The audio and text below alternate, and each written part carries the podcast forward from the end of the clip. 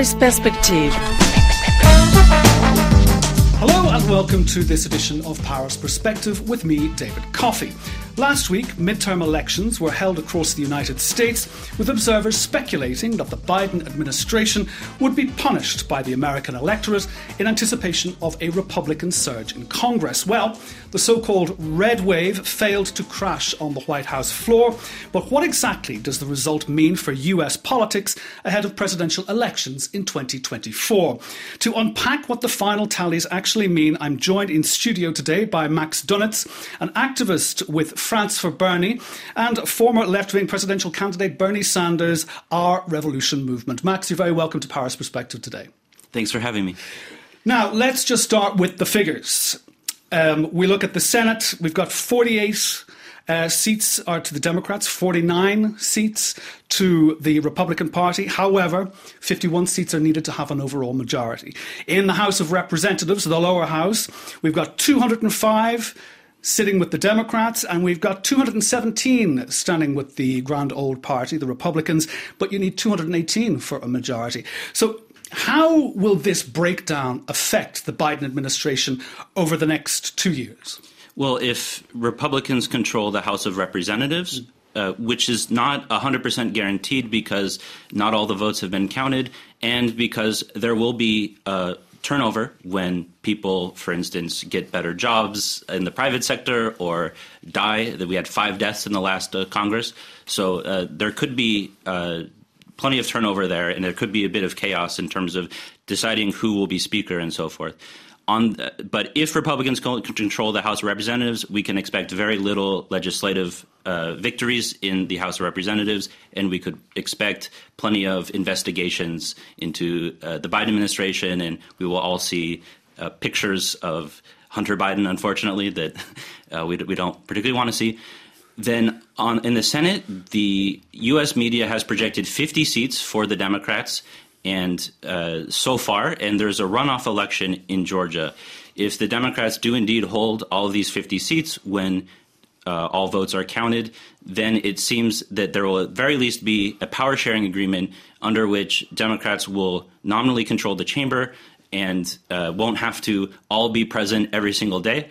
But there will be a lot of uh, deadlock, for instance, when the Judiciary Committee will, will, be split evenly between the two parties, which would really slow down the, the process for Biden confirming judges, also the, the process for cons- confirming his appointees. So if the Democrats win this runoff election in Georgia on December 6th, then they would have uh, full control of, of the other chamber uh, which would, at the very least, help with the administration making appointments. And it wouldn't be a lame duck administration for the last uh, 24 months. Uh, now, former President Donald Trump has been blamed for um, Republican losses uh, after key candidates that he endorsed in these midterms, well, they lost. Um, he has been uh, described by psychologists as suffering from a narcissistic injury, uh, which uh, is something that uh, apparently uh, people with with great media profiles suffer from. but this has, I think, one could say fairly enough, been a blow to former President Trump's uh, re-election aspirations. However, the Florida governor, uh, Ron DeSantis, had a resounding re-election, uh, uh, and that was one of the few bright spots one could say was for the Republicans. Can we now expect a larger, more boisterous primary field competing against Trump in 24? I can imagine that there will be a a large, uh, boisterous field. There will be a, a tough fight for the nomination uh, to me, it does seem like Ron DeSantis intends to uh, win, or sorry, intend to run. Mm-hmm. I would not say that that there's a big distinction between Ron DeSantis and Donald Trump in terms of policy. Uh, Ron DeSantis has governed very hard on the cultural issues. Uh, so, for instance, he has uh, convened uh, so-called experts uh, to determine healthcare for trans people, mm. and uh, these experts included someone described by the uh, uh, who's affiliated with a group described as a hate group by the Southern Poverty Law Foundation. Mm. So uh, he has used this to deny trans care for all kids and gender affirming care for adults on Medicaid. So these are extreme positions that So, I mean, for for you and for your, um, let's say, for the France for Bernie, do you think that DeSantis is potentially more dangerous than Trump's return to the political field? Now, he did get a twenty-point victory in Florida. Is he more dangerous? Do you feel? Do you, is he more intelligent, less reliant on political rhetoric and rabble rousing and victiveness? Uh, he he does uh, he he he does very much uh, pick fights, but mm. he tends to do it more with the Democrats. For instance, he fired a uh, a prosecutor in the Tampa Bay area uh, who said that he would not prosecute abortion, uh, uh doctors who provide abortion care. Mm. Th- this is the sort of thing that uh, uh, would suggest that he'd be very focused on using his power to dismantle a-, a lot of the the sort of competent administrative state and use it for partisan aims.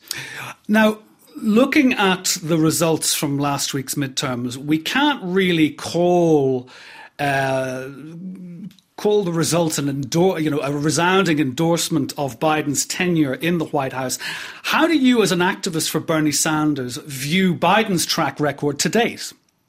Well, I can. I, I, would say that this is a, a, big win for the policy of full employment. Mm. Um, people have been very sour about the economy in the news media, but when you actually look at the polls, a lot of people are pretty optimistic about their own personal financial situation. Mm. They see the high prices as affecting everyone, and they say, "Okay, the economy's bad." But hey, I was part of the great resignation. I got a better job. I was able to find a job that better suited my skills. I was a web developer. Now I'm building uh, elect- uh, power transmission lines for mm-hmm. green energy or what have you. Uh, so people are, are pretty optimistic about their own situation. They're able to get better jobs. They have more power uh, to bargain with employers. Um, but we don't have this concentrated misery that we had after the last recession, where there was 10% unemployment in the midterm, and people who were out of the workforce for care duties, uh, who got laid off near retirement, who are disabled, who are, are black, these people were facing discrimination and having trouble getting back into the job market and mm-hmm. had very sour uh, prospects. So I think this this really did help uh, Democrats win uh, a lot of key races. Now, it would appear, I mean, referring back to Trump's endorsement of uh, failed candidates in the midterms, it would appear some pundits have been saying that the US electorate is tiring of Trumpian rhetoric. Now, what opportunities does this tiring of the right wing populist rhetoric of Donald Trump open for left wing or the left wing in US politics, such as uh, the Bernie Sanders uh, Our Revolution movement?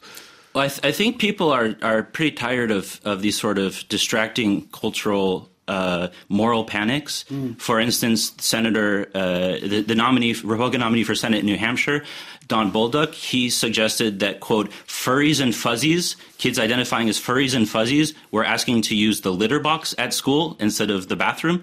Uh, this is just the sort of things that are in the right wing fever swamps, mm. and they've been come out into the, the mainstream uh, a lot. I mean, if you read Rick Perlstein's book, this has been happening for a long time, but uh, it's it's very clear that that these people are not focused on the cost of rent, the cost of uh, everyday uh, groceries and so forth, and they, they don't have serious plans to uh, help people. So I, I, think voters are looking for someone who offers clear plans about what they're going to do. And uh, on the subject of those plans, what plans for Sanders, the Sanders camp in the run up for 2024? Is he going to stand again? I have no idea. Really, I mean, he is getting on. He's he's not as old as President Biden, who is going to turn eighty this weekend. But um, but the actual movement, though, it is still a political platform that will be going forward into the uh, electoral race in twenty twenty four. Yes, uh, a lot of the people that that Bernie Sanders endorsed. Uh, including uh, Becca Balint for his own former House seat, mm. as well as Maxwell Frost, uh, Greg Casar, Summer Lee, etc. These people are going to be in Congress, and uh, some of them will be caucusing informally with the so-called squad, who will put form uh, put forward a lot of uh, bold policy platforms for a Green New Deal for, for public housing, Green New Deal for public schools, uh, Green New Deal um, for energy transition, and so forth. Yeah. Uh, but they will also be able to uh, have a, a, block of votes that can decide whether or not an amendment gets passed. So, okay, so it will, it, there is a, there is a, there is a serious structure there in the in the uh, offering in the run up to 2024. Now, um, you alluded to it there. Uh, you know. Um, uh, am I correct in saying that one of the main issues that does need to be addressed is the return to bipartisan cooperation across the floor? I mean, is that going to be a key aspect to let's just say the the various trains that will be leaving the station in the run up to the elections uh, in two years' time? Well, yeah, it will certainly affect the um, elections in, in the sense that people have trouble leaving their seats to uh, uh, go campaign if that could flip control of a chamber. Sure. Uh, so if if we have uh, depends on what the power sharing agreements are, and it depends on on how how much uh, if Republicans can have a solid enough majority to hold the the House of Representatives. Um, it, they will certainly be if if that happens, they will be using their their time to investigate Biden, and I don't expect a lot of bipartisan uh, cooperation. I think the the for that to happen, you need Democratic control of, of both chambers. Okay. Yeah, that makes that indeed makes sense. Now, looking um, for you know, looking towards here we are in France, here in Paris, and this is indeed Paris perspective. Um, with France for Bernie, who you are an activist with uh, here in the French capital, um, who does the Bernie Sanders, or you know, who in French politics does the Bernie Sanders movement most identify with in French politics? Uh, would it be the more mainstream Parti Socialiste? Uh, would it be the far left France Insoumise uh, of Jean-Luc Mélenchon? Or would it even be someone like uh, Fabien Roussel of the Communist Party? Uh, who in French politics uh, does the movement identify with most? It's actually interesting because if you flip that around and and see who is claiming affiliation with Bernie, it's actually quite the whole spectrum of the left. Uh, you had uh, Ian Brossat used a, a, a, poster that was very similar to Alexandria Ocasio Cortez's mm-hmm. uh, campaign poster in 2019 for the Europeans, and he said, uh, I believe, "quote Bernie Sanders, ça me va," uh, okay. when when uh, when challenged by a, a, socialist saying, "Oh, you're a socialist now." So it, it seems very clear that that that the broad French left does like Bernie Sanders and, and sort of wants to identify with him. Uh, but uh, on the flip side, it's it's uh, it's it's harder to uh, uh, pick, to pick, pick a side. yeah. Uh, there are there are definitely a lot of disagreements among the the activists here in France. Um, the there was some help with the the NUPES because Coalition, yes. yeah, yeah it, it was it was easy for um, our our affiliated sister organization DSA in France to endorse uh, NUPES, mm-hmm. but uh, broadly speaking, there's there's a lot of disagreement about about who to support. Okay, well, I mean, you you, you have put a good context on it there. That you can say that uh, the the the main the main left wing bloc within the NUPES um, coalition are looking more to the Sanders campaign rather than the other way around, and that is very interesting.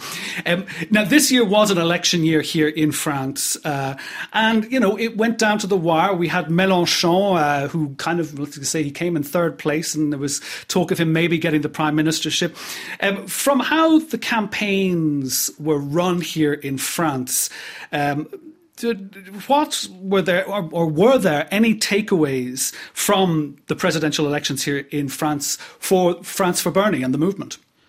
Well, I think the the main takeaway is that the the left does better when they're united, and uh, in in the U.S. we sort of have one party that's before you, you know in, in, many countries you make the coalitions after the election here in the us we make it before the mm-hmm. election and you can say that you know in the midterms in states where the, the, the democratic party was was very united for instance in michigan where the number two person in the, the state house will be a, a dsa uh, member mm. uh, with this new after this this new session uh, the the democratic party did very well in New York, for instance, where the, the Democrats were fighting each other, in particular, the state party was going after uh, endorsed member people who received the nomination, for instance, for, for mayor of Buffalo.